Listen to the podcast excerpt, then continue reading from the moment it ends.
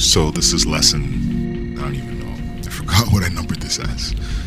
Um, so this lesson is basically going to speak about how you know it is good, in fact, to volunteer and help out the quote unquote community. I mentioned this in the other recording, the other rant about helping out the food bank but I think I don't know. I don't know what it is. I think it's we we as humans do definitely have a need to feel greater than ourselves. And when we're in a low spot, we also want to help. It makes us feel good to help. There's that element to it too. And it's good to see the people you help. It's, it's good when you can actually see the people you help up front. Because there's other volunteer things where like you it's more in the background you never see the faces of the people, right? And there's there's there's need for that too, right? Like that is something that's needed as well. Whether it's background operations or the admin kind of shit, you need that as well. But like unexpectedly, I didn't really realize that I actually liked upfront kind of dealing with people in that way. Even though I've done a variety of jobs that involve the upfront people face to face kind of thing but I don't know. It's good to see. Um, it was good to kind of get a sense of how a place runs, right? Anyway, so that's kind of the lesson here. It's like if you can, whenever you can, every once in a while. It's not. It's not like super volunteerism, but whenever you can, right? Do some for your neighborhood wherever you live, even if you don't necessarily like the neighborhood you live in maybe hopping in and being involved can be the thing that um,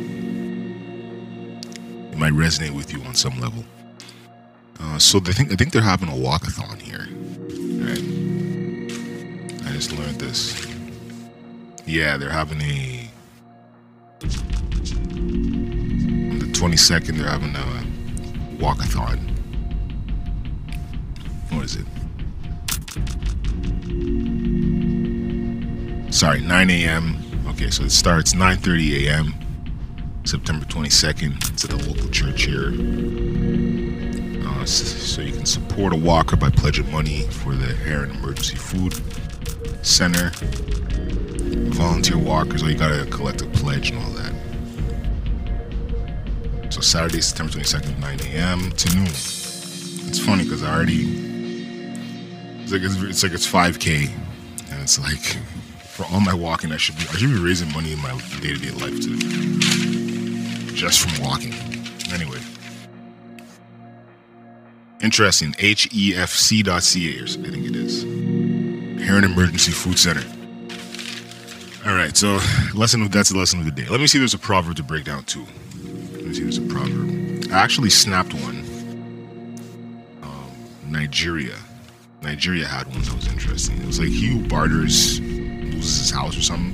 Oh, he who wishes to barter does not like his own property. So I guess you know, in the in the context of bartering,